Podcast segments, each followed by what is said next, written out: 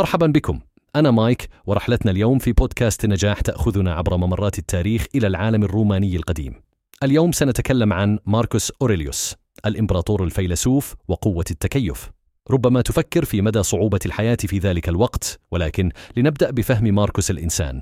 كان إمبراطور روماني حكم من العام 161 حتى 180 ميلادي وقد عرف بأنه الإمبراطور الفيلسوف لأنه كتب عن الأخلاق والفلسفة الرومانية أثناء حكمه فقد كتب كتابه المشهور مذكرات لنفسه والذي يعج بالأفكار الواقعية حول الحياة.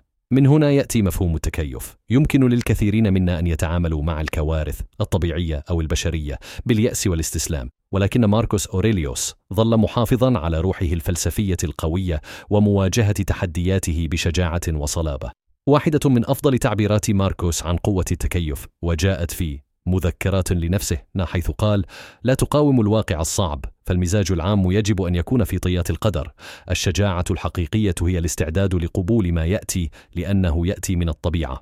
هذه الفلسفة تعتبر درسا قيما للجميع خصوصا في العقود الأخيرة حيث أصبح التكيف ليس فقط مهارة مرغوبة ولكن ضرورة حيوية القدرة على التكيف مع التغيير والقدرة على القبول بما يأتي هي مفاتيح الصمود والبقاء في هذا العالم المتغير بسرعة. تقبل ما هو ضروري وأعمل على ما هو ممكن. كان هذا هو شعار ماركوس أوريليوس وهو الذي يمكن أن يساعدنا جميعا في التكيف مع التحديات التي نواجهها في حياتنا اليومية.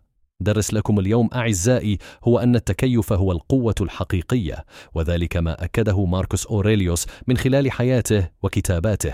فلتكونوا مستعدين دائما للتغيير ولتقبلوا ما يأتي بشجاعة وقوة. أنا مايك وقمت بإنشاء هذا البودكاست مجانا باستخدام أدوات الذكاء الاصطناعي. تعلموا كيف قمت بذلك على mrc.fm/x أراكم غدا.